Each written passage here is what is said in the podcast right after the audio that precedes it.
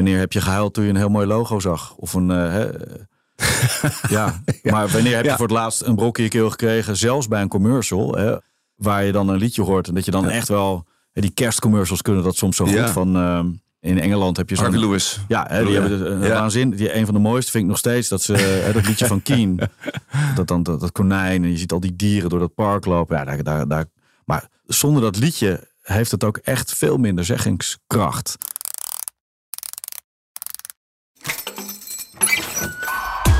Volgens Mastercard zal voice shopping, zeg maar je boodschappen doen via de smart speaker van Google of Amazon, dit jaar goed zijn voor $40 miljard wereldwijd. Technologie drijft het belang van geluid. Daarom heeft Mastercard zeer fors geïnvesteerd in sonic branding en daarmee letterlijk een dimensie toegevoegd aan het merk. Ik hoor u denken, wat is sonic branding? Dat is het strategisch inzetten van muziek, geluid, stem en soms stilte om je merk hoorbaar te definiëren. Denk bijvoorbeeld aan het kenmerkende en opvallende geluidspalet dat het hippe fietsenmerk Vanmoof zijn elektrische fiets heeft meegegeven. Mastercard claimt dat sonic branding niet langer een nice-to-have is, maar een need-to-have. Deze stelling staat in schril contrast met de bevindingen van Ipsos, die nog geen 2 jaar geleden onderzocht hoeveel merken in advertising gebruik maken van geluid als brandasset. In een meta-analyse van ruim 2000 overigens Amerikaanse cases van video-ads bleek maar 6% gebruik te maken van kenmerkende geluiden, audio cues en slechts 3% van muziek. En dan gaat het om advertising. Geluid in andere omstandigheden dan commerciële communicatie, denk bijvoorbeeld aan het herkenbare piepje dat je hoort als je een betaling doet, wordt nog steeds spaarzaam ingezet. Er lijkt dus vooralsnog op een enkel merk na betrekkelijk weinig belang gehecht te worden aan audio als onderscheidend vermogen van je merk, terwijl de ontwikkeling van geluid in marketing vooral de laatste jaren enorm gegroeid is. Denk aan voice response, maar ook gewoon aan de populariteit van de commerciële inzet van podcast. Geluid kun je op heel veel verschillende manieren inzetten. Er wordt ook steeds meer audio geconsumeerd. Opvallend is dat in Nederland de 20 tot 34-jarigen met de 7 minuten langere luistertijd meer audio consumeren in 2021 dan voorheen. De digitalisering zet voort. Het aantal streaminguren in januari 2022 is 10% gestegen naar 32,8 miljoen streaminguren per week ten opzichte van een jaar eerder. Merken volgen gewoonlijk het gedrag van de consument. En als Mastercard gelijk heeft, laten heel veel merken hier dus kansen liggen of maken ze zichzelf zelfs kwetsbaar door er niet over na te denken? Of overdrijft Mastercard het belang van geluid voor het merk? Over deze vraag en nog veel meer gaat het vandaag. Mijn naam is Roger Verdurmen en ik ben Strategy Director en Manager van DPG Brandstudio. En bij mij aan tafel zit Joost Haartsen, oprichter en directeur van Amp Amsterdam. Een bedrijf dat gespecialiseerd is in sonic branding. Joost, om maar meteen even met de deur in huis te vallen. Zijn merken die nu nog niet nadenken over geluid ten dode opgeschreven? Nee, maar ze laten wel een enorme kans liggen om... ze moeten dat wel gaan doen, vind ik. Joost, hoe ziet jouw bedrijf eruit? Hoe ziet Amp Amsterdam eruit? Nou, Amp Amsterdam, even heel sec. We hebben vestigingen in Amsterdam en New York. We zijn al heel lang geleden ook in New York neergestreken. Daarnaast is een hele belangrijke onderscheidende factor voor ons bedrijf is dat we werken maar met 20 mensen, eigenlijk, of maar zeg ik. Maar we kunnen wel een wereldwijd palet aan klanten bedienen, omdat we een samenwerking hebben met Universal Music Group al vanaf de start van het bedrijf. Die zijn ook aandeelhouder in Amp Amsterdam. Wij zijn ook exclusieve sync-partner van Universal al meer dan een decennium. Ik leid ook die afdeling nog steeds voor Universal in de Benelux. Sync voor de luisteraar is muziek onder reclame. Ja, muziek onder reclame, content in film en series. Ja, muziekrechten, maar ook creatief. En wat ons natuurlijk een enorme grote voordeel geeft ten opzichte van heel veel andere partijen in de markt. Omdat wij natuurlijk daar direct op zitten. Het wereldwijde netwerk kunnen gebruiken. Creatief ook aan het begin vaak van processen staan. Dus wij krijgen heel veel dingen te horen die nog niemand te horen krijgt. Waardoor we ook weer echt een voordeel kunnen bieden aan onze klanten. Daarnaast in Amsterdam hebben we afgelopen jaar is heel belangrijk. Onze verhuizing eigenlijk heeft ervoor gezorgd dat we in een strategische partnership terecht zijn gekomen met Ambassadors. Een hele grote beeldpartij. Waarmee we nu nauw samenwerken. We zijn wel onafhankelijk, maar zijn echt strategische partners geworden. Waardoor wij ook... Een postproductiebedrijf, ja, van beeld. Postproductie op beeld. We hadden een aantal mooie overeenkomsten. Ook internationaal georiënteerd. Ook een kantoor in New York, waar we misschien gezamenlijk dan gebruik van kunnen maken. Liefde voor mooi werk maken, craft en creativiteit. Maar ook, zeker ook omdat technologie... We geloven heel erg in dat technologie een hele belangrijke rol kan spelen om juist creativiteit en craft op een hoger niveau te brengen. Nou, en er zijn steeds meer klanten, merken, die zo'n totaaloplossing willen. Ook weer vanuit het beeld van consistentie, herkenbaarheid, et cetera. Dat ze dus ook zien dat geluid en beeld eigenlijk bij elkaar heel belangrijk zijn voor zo'n merk. En dat kunnen wij nu... Ja, ons doelstelling, we zijn laatst tegen elkaar, ja, we willen Pixar aan de gracht worden. Hè? Dat moet het zijn. Dat mensen echt naar je toe komen voor het hoogste niveau. Werk op beeld- en geluidgebied. En dat je daar dus ook op lange termijn met merken op die manier ook strategisch vorm aan kan geven. Hoe ben je erin gerold? Ik heb ooit economie gestudeerd in een lang grijs verleden. Ik was daarnaast ook in mijn studententijd ben ik in een band gerold. IOS heette die. Die heette toen nog, is ook schitterend, IOS. Hebben we 13 jaar lang mee het hele land door gereisd. Toen heb ik aan het einde van mijn studie, waar ik heel lang over heb gedaan, overigens, ik weet niet of het nog kan tegenwoordig überhaupt, maar in ieder geval daardoor heel lang over gedaan. Ik heb mijn scriptie geschreven over de muziekindustrie in Nederland, hele bedrijfstakanalyse gemaakt. Zo kwam ik bij een platenmaatschappij terecht, Sony BMG uiteindelijk. En ik had daar de mazzel dat ik betrokken was toen bij de introductie van Idols het eerste jaar. Met Jim en Jamai en Davy en Hint. Oh ja. En dat was toen zo'n enorme hype. Waar ook heel veel merken voor het eerst in Nederland eigenlijk heel actief zich aan muziek wilden verbinden. Omdat het zo'n enorme groot bereik had. Er zat een hele positieve vibe omheen. Die beelden van die jongens op de Dam, geloof ik. Hè, waar ze echt voor duizenden kinderen. Hè, en die moesten kruipend over de gang door de platenmaatschappij. Omdat anders werd de voordeur plat gelopen. En dat soort dingen. Maar dat was heel interessant. En daar heb ik heel veel geleerd. Ook over do's en ook vooral don'ts. Ik kwam laatst nog een toenmalige dame die bij Masterfoods werkte voor Mars. Die ook nog niet zo ervaren was, net zoals wij. En we moesten zo'n project draaien. Nou ja, daar heb je een hoop van geleerd. En eigenlijk heeft dat voor mij getriggerd van... muziek en merken, daar is nog zoveel te halen en nog zoveel onbekend. Ja, toen de tijd was het ook nog zo dat platenmaatschappijen en dat soort zaken... die zaten in Hilversum of ergens in de bossen, in ieder geval in het Gooi. En eigenlijk wist niemand... Ja, sync, muziek onder reclame en zo, dat gebeurde wel eens. Maar er werd niet actief op gewerkt op dat moment. Nou, dat vond ik hartstikke interessant. En toen ben ik eigenlijk me gaan verdiepen in wat kan geluid en wat kan muziek voor merken doen. En hoe kunnen we nou die brug slechten? Hoe kunnen we muziek naar merken brengen in plaats van andersom? Ik heb het idee, hè, ook in het voorbeeld in de inleiding natuurlijk van Mastercard, dat het veel belangrijker is geworden. Ja. Wat zijn daarvoor de factoren die daar belangrijk zijn geweest? Hoe komt het dat het ineens zo in de belangstelling staat? Nou, het is niet ineens. Het is iets wat natuurlijk de laatste jaren is gegroeid. Ik denk dat technologie heeft daar de allerbelangrijkste rol in gespeeld. Omdat natuurlijk daardoor is er natuurlijk zo'n enorme veelheid... ook aan platforms waar mensen over, mee en door communiceren. Waardoor ook het gebied van branding en communicatie natuurlijk... een enorme slag heeft moeten maken. Nou, audio is daar ook een hele belangrijke factor in geweest. Daarnaast heb je natuurlijk... digitalisering en technologie heeft ervoor gezorgd dat we allemaal niet meer... Nou ja, wel weer trouwens tegenwoordig heel veel plaatjes draaien. Consumptie van muziek is natuurlijk enorm toegenomen. Nou, op de rug daarvan ook podcast. We zijn nu ook eentje aan het maken. Ja. Nou, en dat laatste deel en eigenlijk de consumptie van audio... en consumptie van verhalen, luisterboeken, et cetera. Zodat alles wat daarmee te maken heeft. Dat heeft weer een enorme vlucht gekregen de laatste 2 jaar... door eigenlijk de coronapandemie. Die heeft er ook voor gezorgd dat mensen natuurlijk veel meer tijd hadden... om ook... daarmee bezig te zijn. En daarnaast zat iedereen in één keer ook een halve dag met een koptelefoontje op. Ja, hè? Dat klopt. Naar een schermpje te kijken. Ja.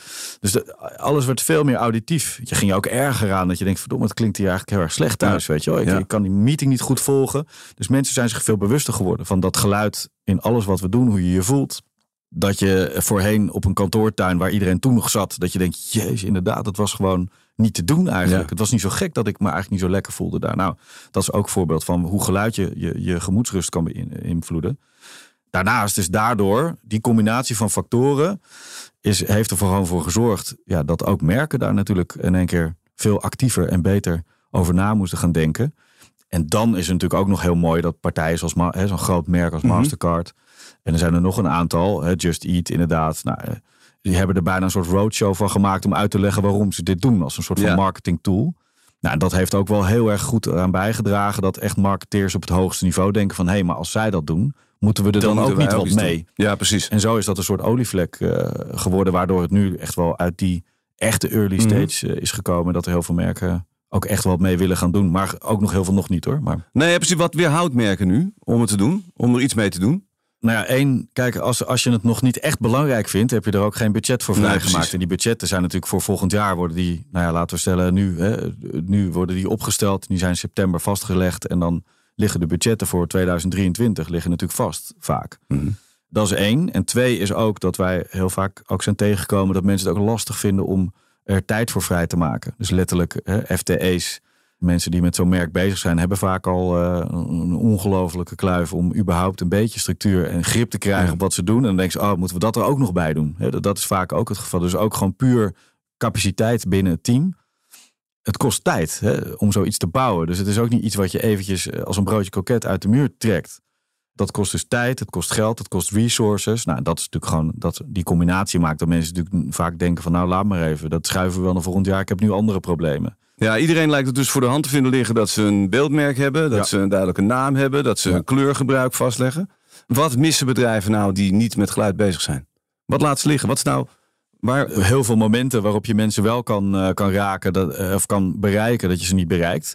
Twee is... Wacht even, dat moet je even uitleggen. Nou, dus als je omdraait, als je inderdaad thuis televisie aan hebt staan, dat is één ding.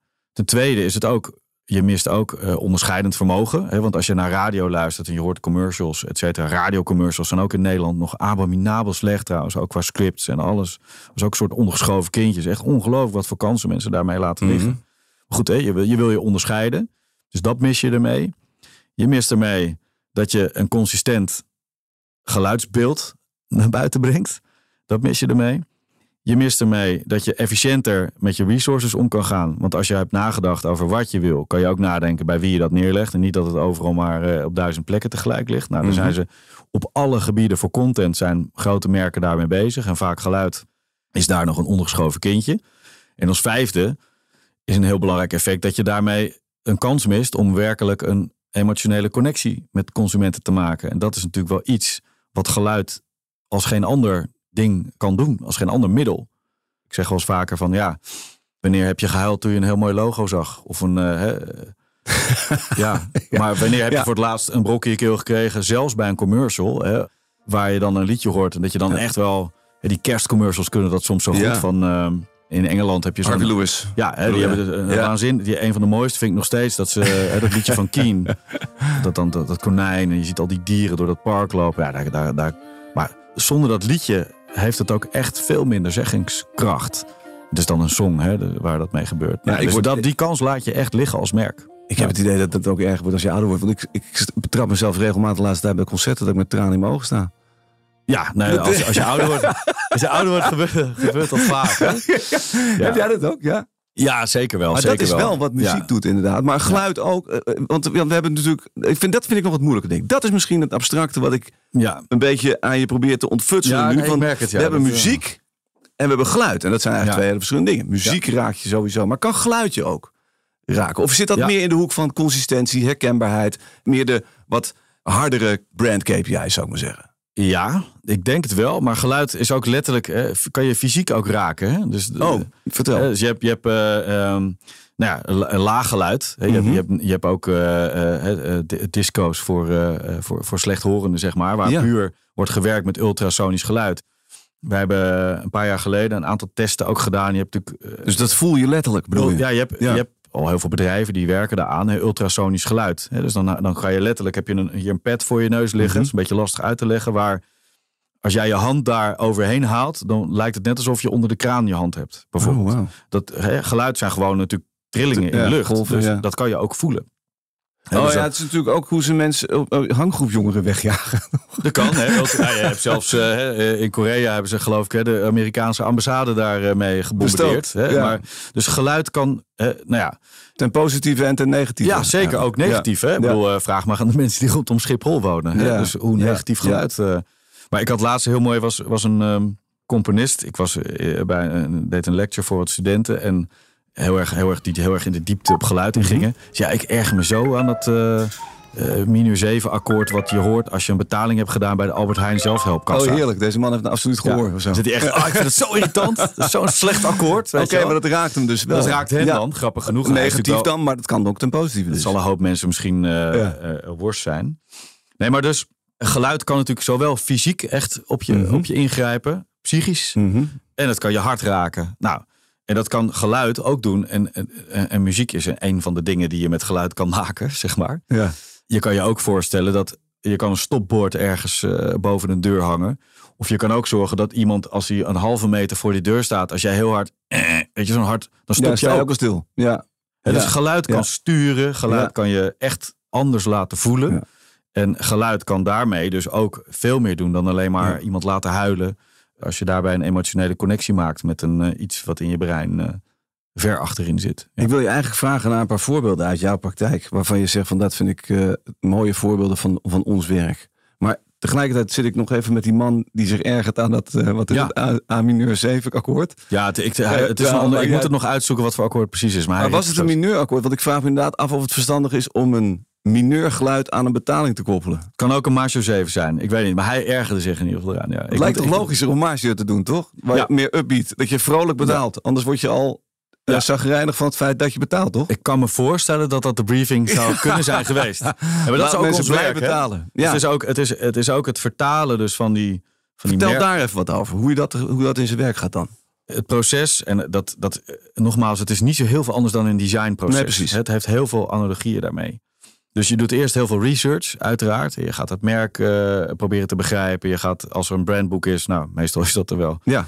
Je gaat met merkverantwoordelijke mensen praten. Als het een beetje mee zit, ook met partijen waarmee zo'n merk al veel samenwerkt. Dus met het bureau, een creatieve bureau of hun strategische partners.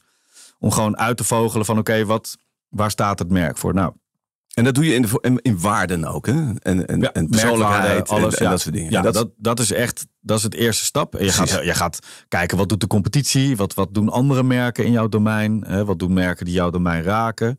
Wat doen die allemaal in geluid? Dat ga je allemaal onderzoeken. Daarnaast ga je ook kijken van, waar is geografisch zo'n merk natuurlijk aanwezig? Is dat de hele wereld? Zijn het een aantal landen?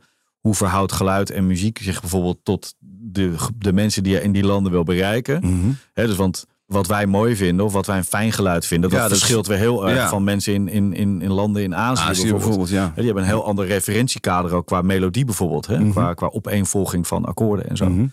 Dus die moet je ook op een andere manier zien te benaderen. Die hebben misschien een heel ander gevoel, een hele andere connotatie bij bepaalde akkoorden dan dat wij dat hadden. Wij spreken, volgens mij is het zelfs zo hou me te goede, maar toen voor het eerst dus zo'n major 7 of een apart akkoord werd gespeeld ergens lang geleden, waar alleen nog maar live door concert in opera's of zoiets werd gedaan. Daar werd schande van gesproken. Hè? Dat iemand in één keer een ander akkoord... Die referentiekaders zijn anders. Nou, dan ga je door naar het vertalen daarvan. En eigenlijk, ik zeg altijd, het is eigenlijk het simpelste om dat uit te leggen, is dat je dezelfde taal gaat spreken. Hè? Dus wat bedoel je met... Power is voor ons belangrijk als merk. Oké, nou is power, is dat hard? Is dat snelheid? Is dat... Ja. Wat bedoel je daarmee? Als je dat naar geluid vertaalt, spreken we dan dezelfde taal. Want als we helemaal klaar zijn met z'n allen, dan moet het zo zijn dat als je iets hoort, dat jij on the spot kan zeggen, ja, dat past wel of dat past niet. Ik kan me uit de gitaarles wel de power chords herinneren. Misschien dat je daar wat aan hebt dan.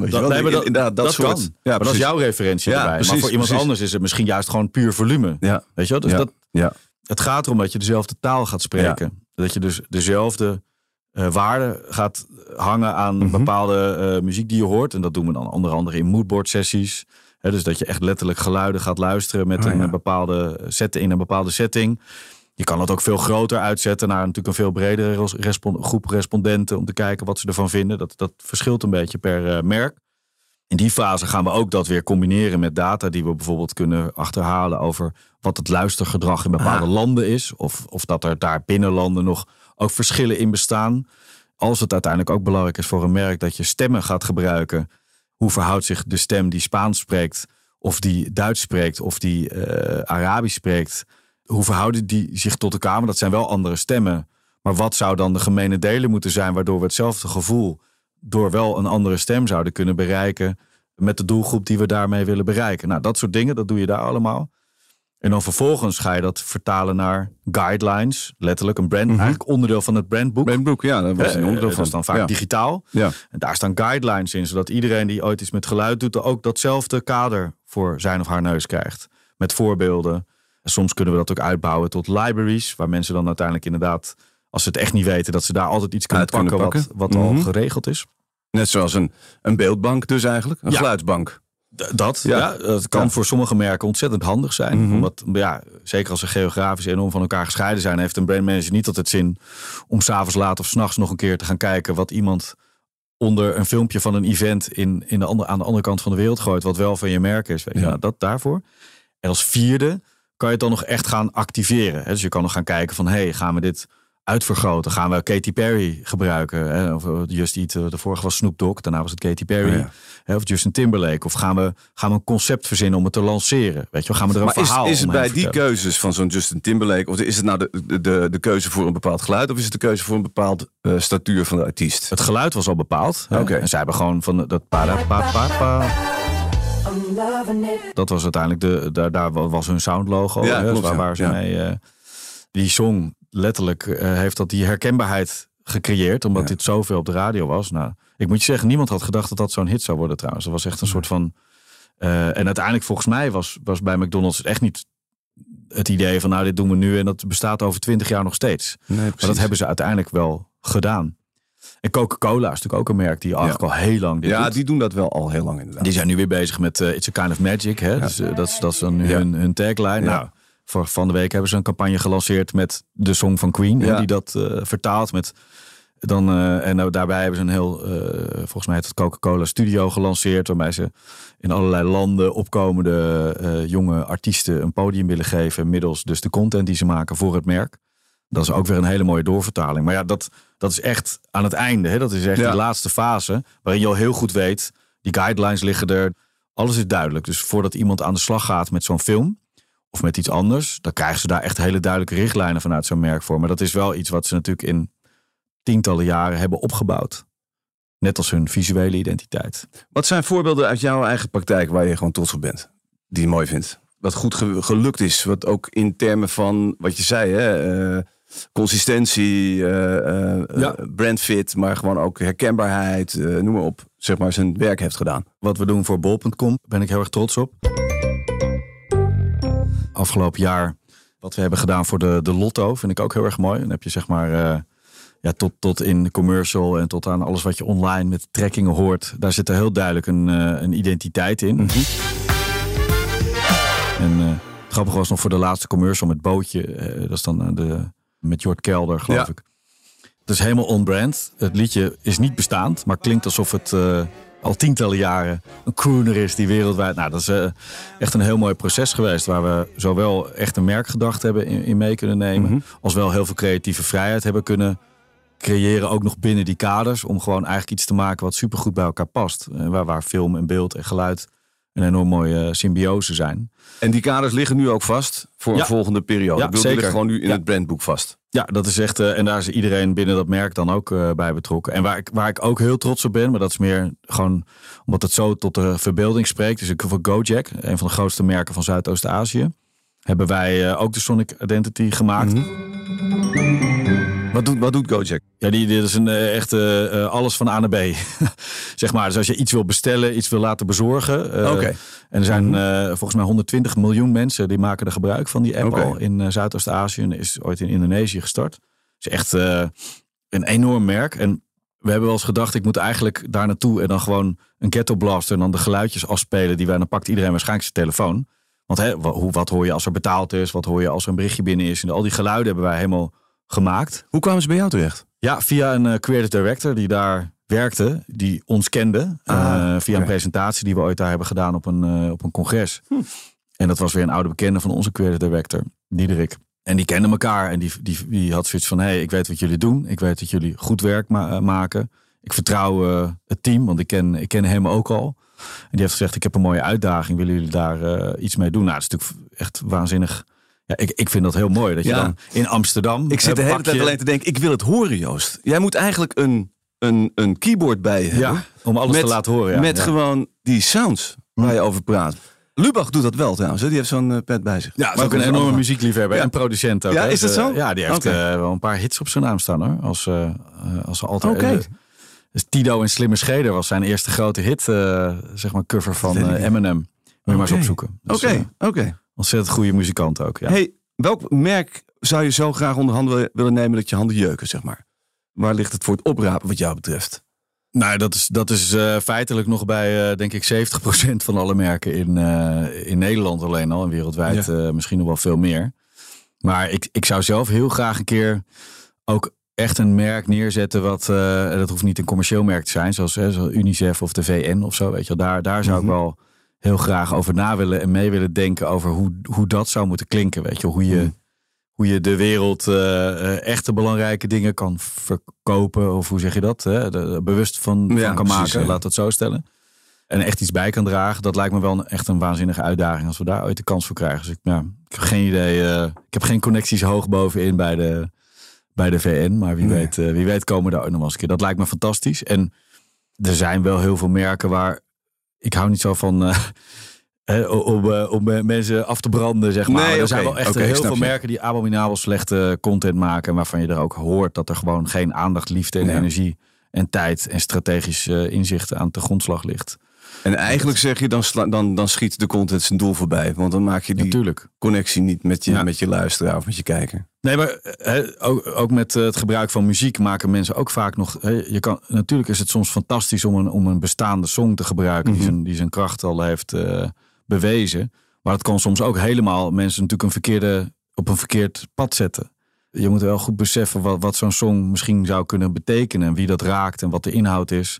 Mensen in Nederland luisteren ook heel vaak niet goed naar de tekst. Dus je moet voor de grap maar hele leuke situaties op. Ik weet dat er Engelse copywriters zijn die native speaking, die dan in Amsterdam zitten er nogal wat.